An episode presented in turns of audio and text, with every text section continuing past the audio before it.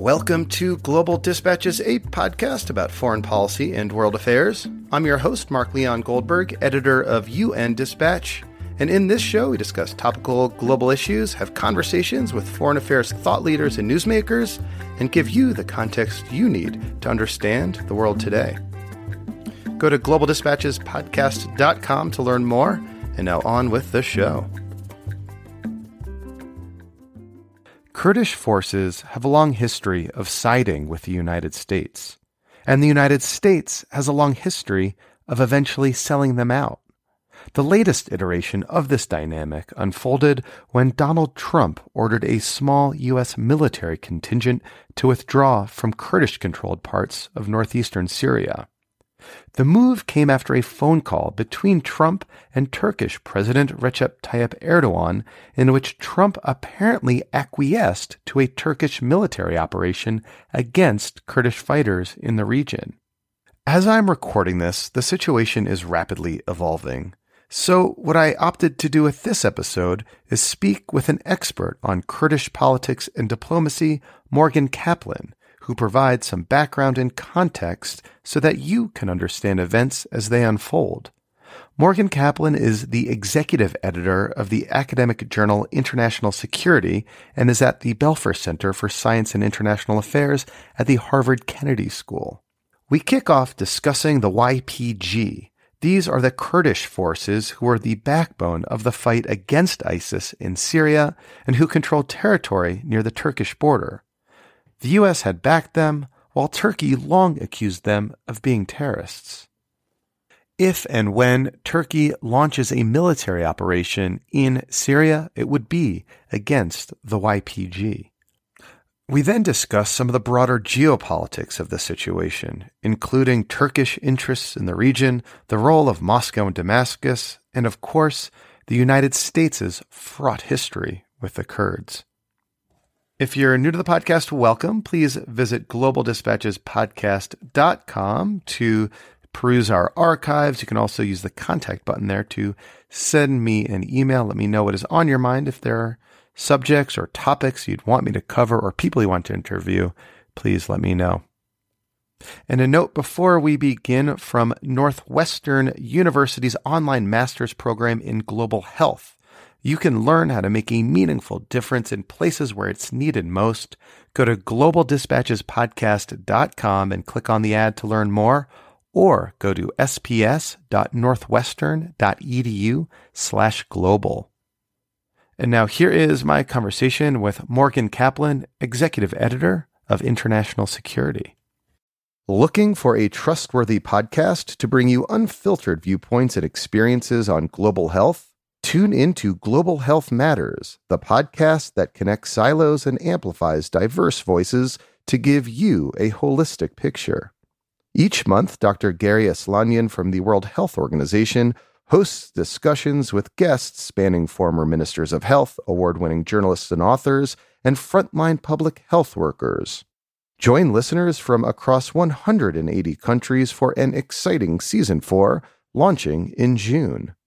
Global Health Matters is available on Apple Podcasts, Spotify, and YouTube. So the SDF, or the Syrian Democratic Forces, is a conglomerate or an alliance of groups on the ground in northern Syria that has predominantly served as the partner of the United States in the fight against the Islamic State in the region.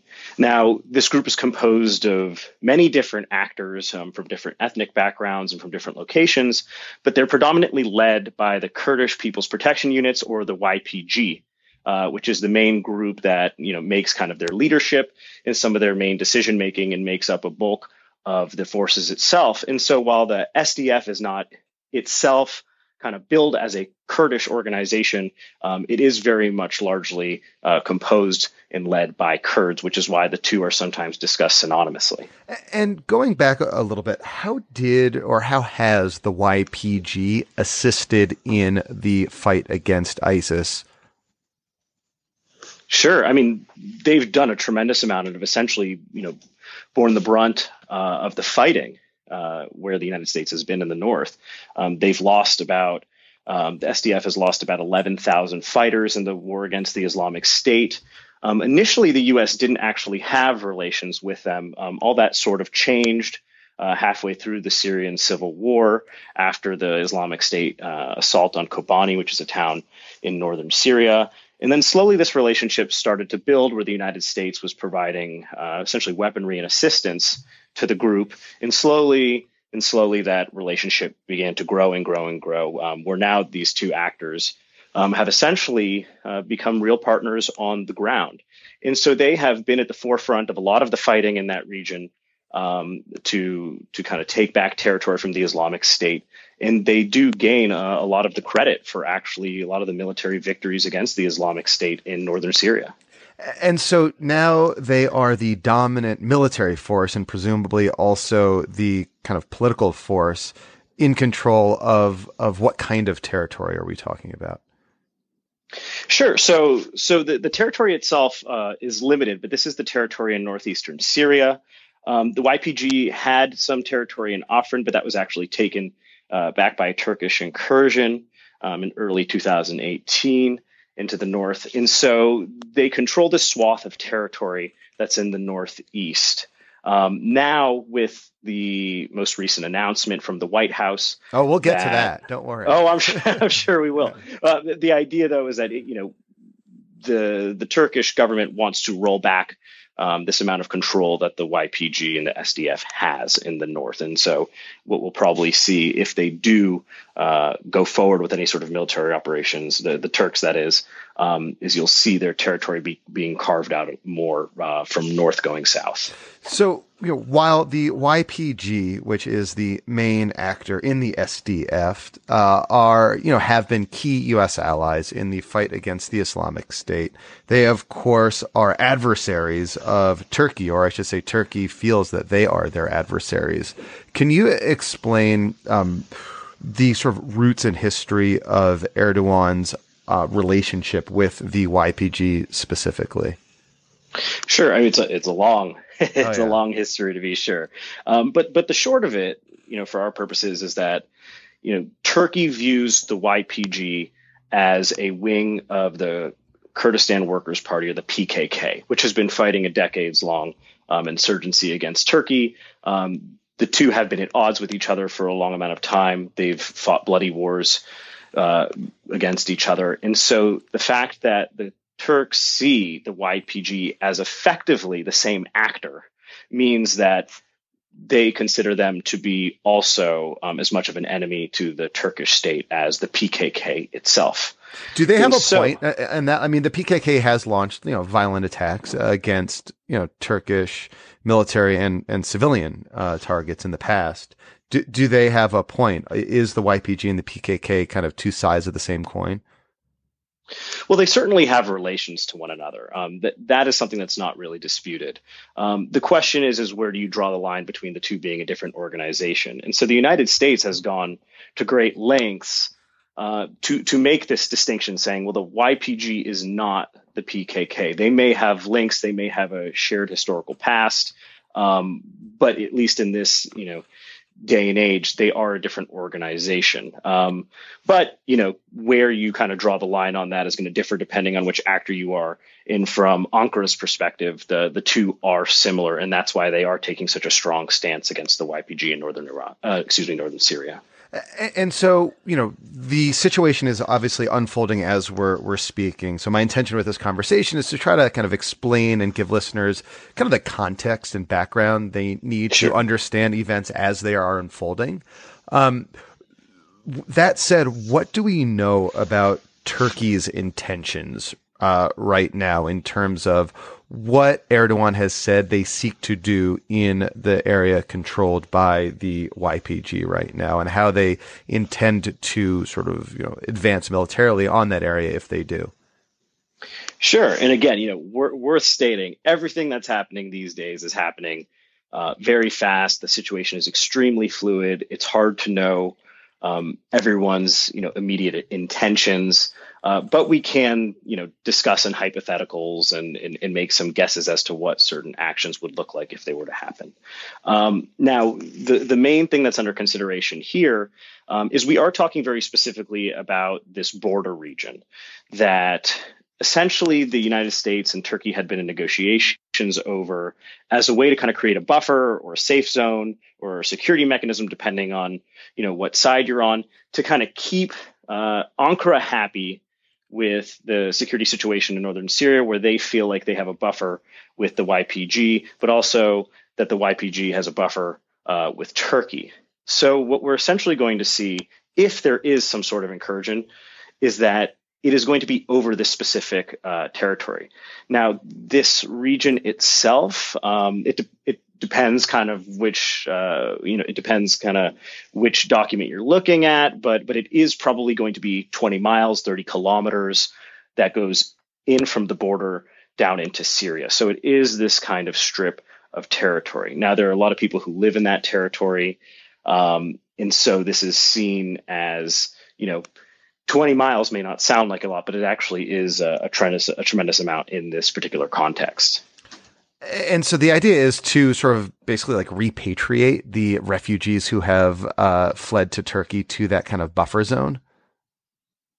Well, it's potentially a few things. So one, you know, the Turks have talked about repatriation of refugees into that buffer zone.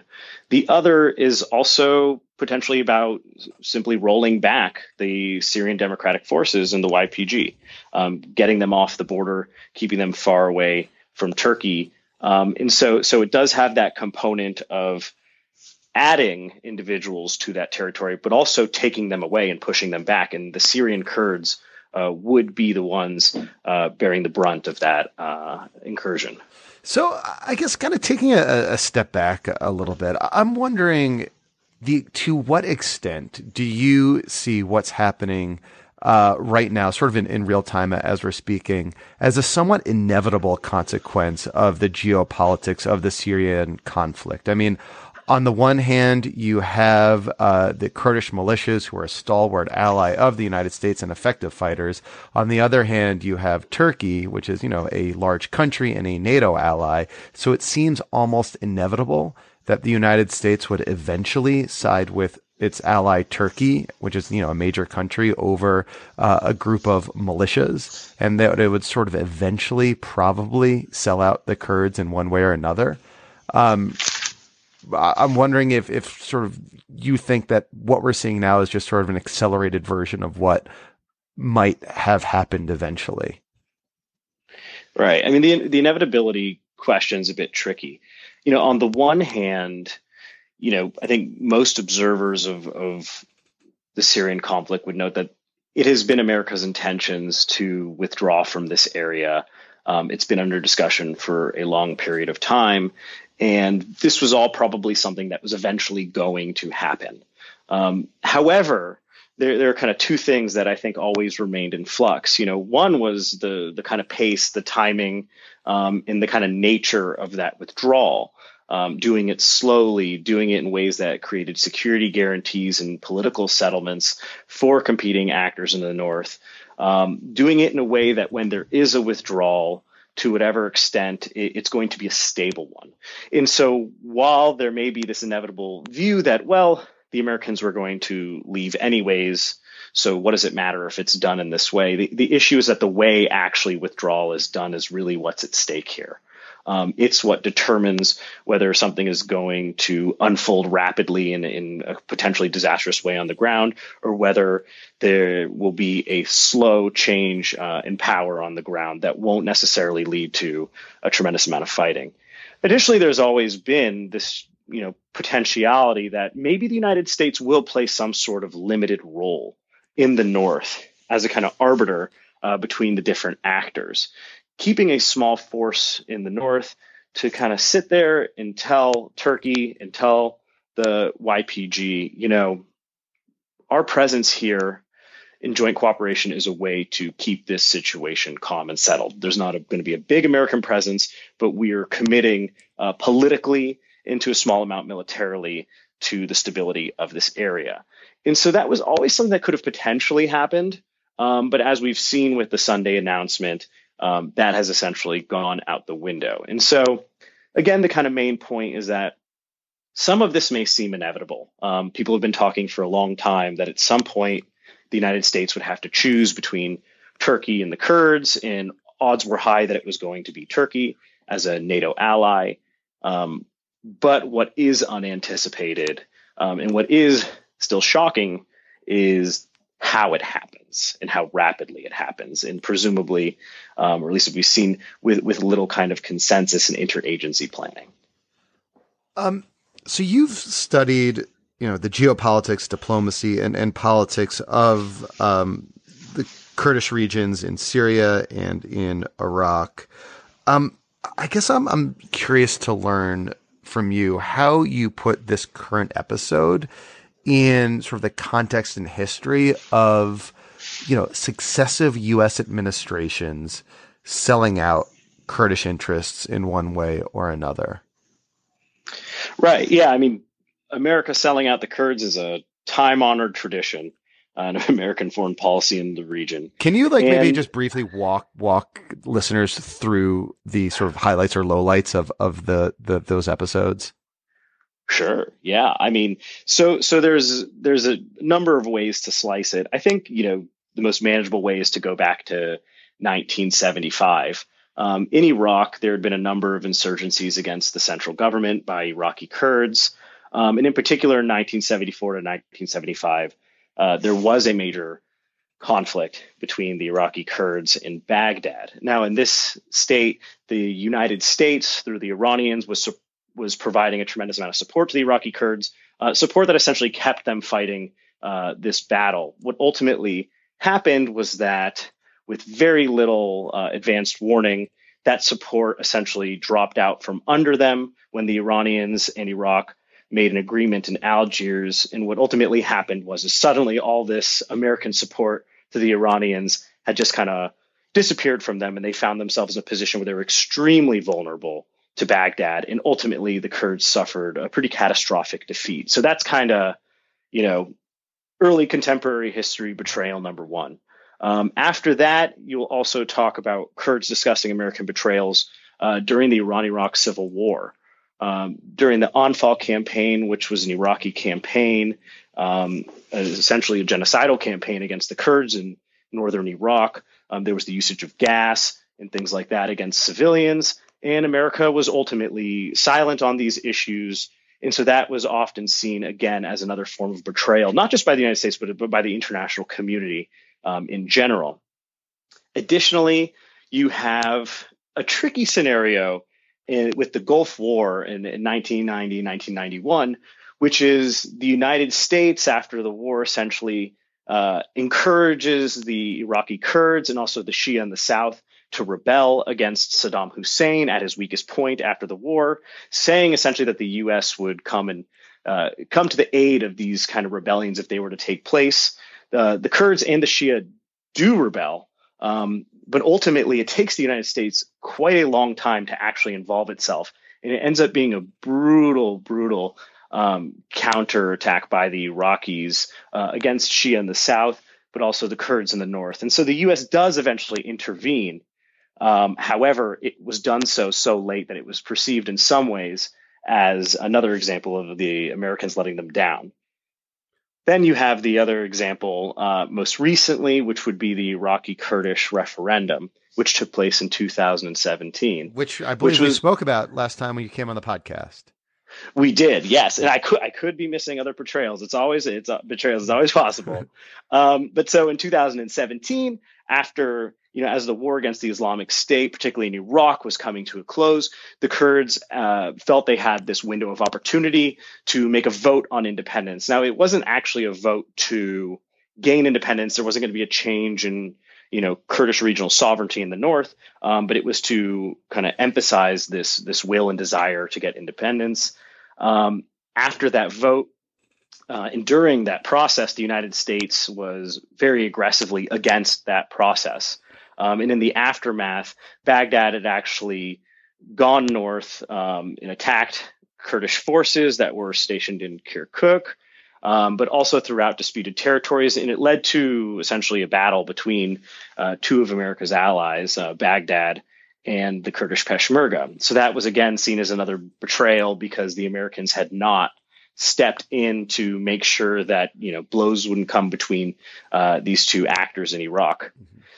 Then you have, again, going over the border into Syria, you have Afrin, which is a region in northern Syria where the Turks had essentially attacked the YPG in a similar kind of manner that people are predicting that may happen now. Now, the U.S. was very clear, from what I understand, that it wouldn't involve itself in that particular conflict.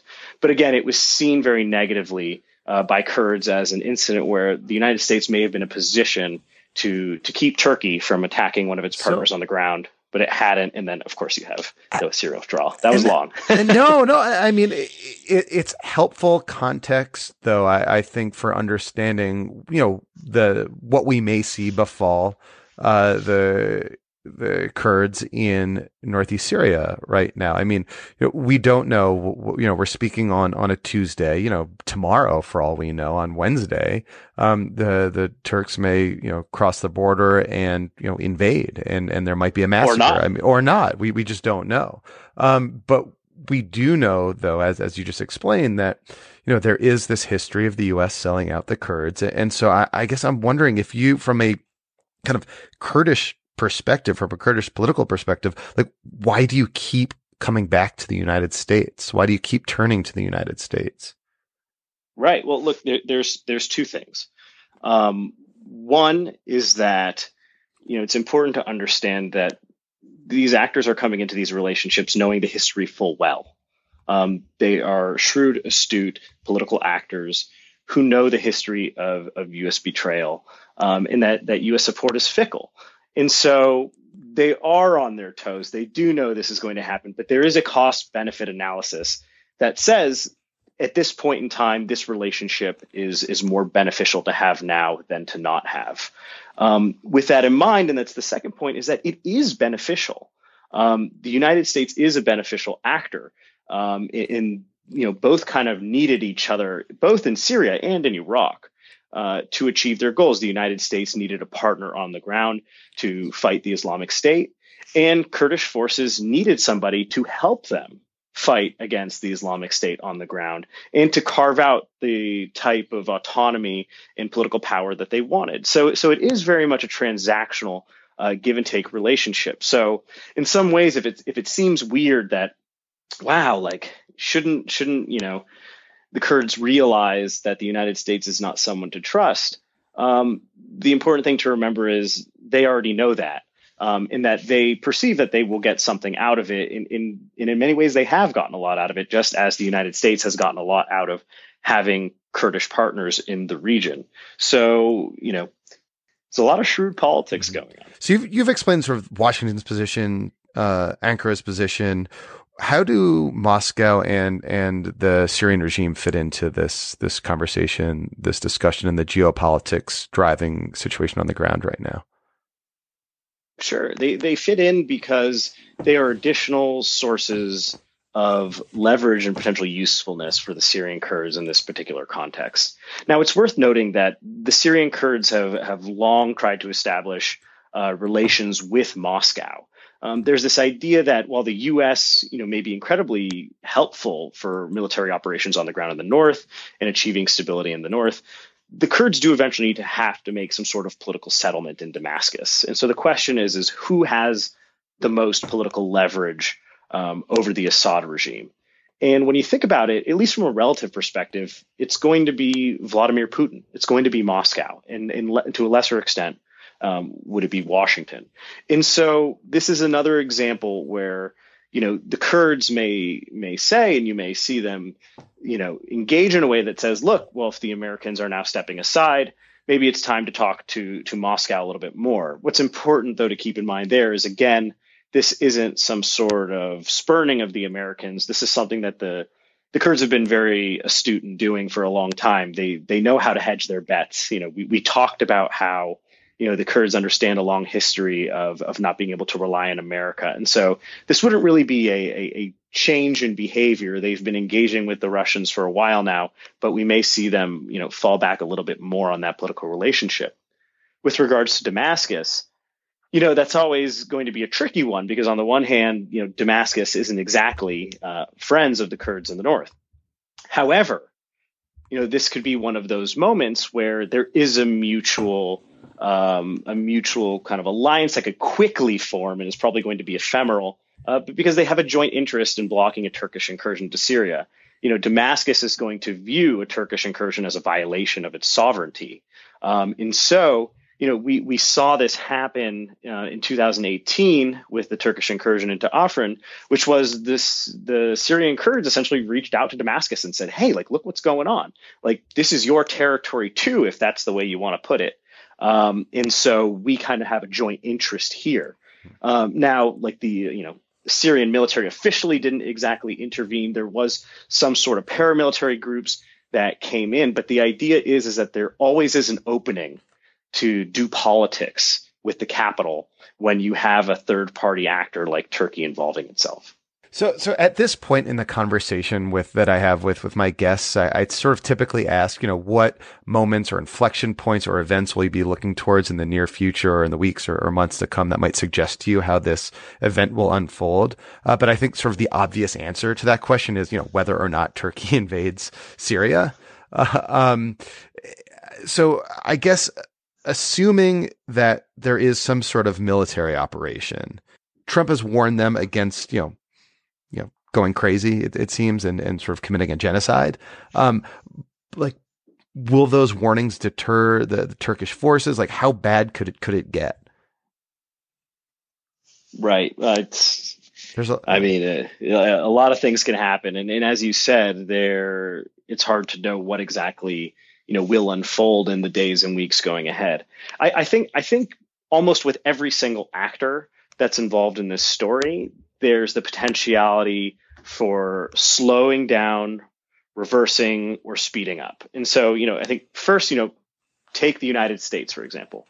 Will Trump change his mind? Will there be a new set of tweets in the next day or two that will effectively alter the kind of understanding on the ground? Will there be a new White House statement? Will Trump's advisors, will the Department of Defense, or even the State Department somehow try to get the president to walk back these decisions? I mean, this is something that happened with the December 2018 Syria withdrawal announcement. It started out as something really fast and sudden, and then it had this slow walk back where different actors were stepping in trying to say, look, we actually need to take this, you know, one step at a time, and we can't do things very quickly. So first is, I think it's important to watch what's the U.S. going to do.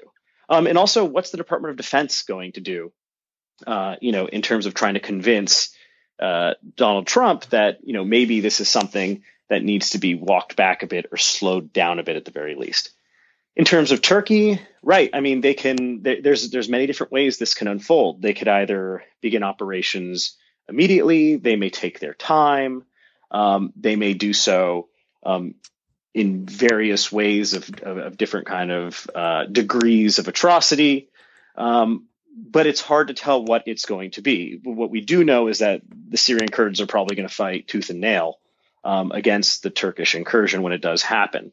As they like to say, you know, for them, this is defending, you know, their families and their interests in the area. Of course, they're going to fight. The additional question there, of course, is how are the Kurds able to respond to this, right? How long and how able are they going to push back against Turkey? How's that going to unfold? And then, of course, the big question is what about the Islamic State, right? I mean, it's something we haven't really talked about, but one of the big fears here is that some sort of confrontation in this area between the Syrian Kurds and Turkey is going to create a ripe opportunity for the Islamic State to rear its ugly head again. And now the Islamic State is not, it's down, but it's not out. It's around. There have been a number of pressing issues in the area. And will this create an environment where they'll be able to resurge in a way that will once again make the international community think, oh boy, maybe we should not have vacated this area as quickly. Well, Morgan, thank you so much for your time. This is very helpful. Hey, thank you so much, Mark. All right. Thank you all for listening. Thank you to Morgan. Helpful, as always, very much appreciated his take on this rapidly evolving situation. And, you know, if you are a regular listener to the show, let me know what you think of how I approach these kind of in the moment news items. I mean, my take My strategy typically has been to try less to react to the momentary events of the day, rather kind of take a step back and give listeners the background and context they need to understand the implications of these events as they unfold, of a tweet that might be sent or a deal that might be brokered. That's always my intention with these kinds of episodes. But let me know what you think. Let me know if you think I am succeeding in that intention. And for premium subscribers, the bonus episode that I've posted this week is my conversation with Graham Allison. He is the author of a groundbreaking study of the Cuban Missile Crisis called The Essence of Decision, and is a pioneer in a form of foreign policy analysis that takes a look at bureaucratic politics. Super nerdy conversation with probably one of my favorite foreign policy thinkers around. That is available for premium subscribers. To become a premium subscriber, please go to patreon.com/globaldispatches or follow the links. Thank you. See you next time. Bye.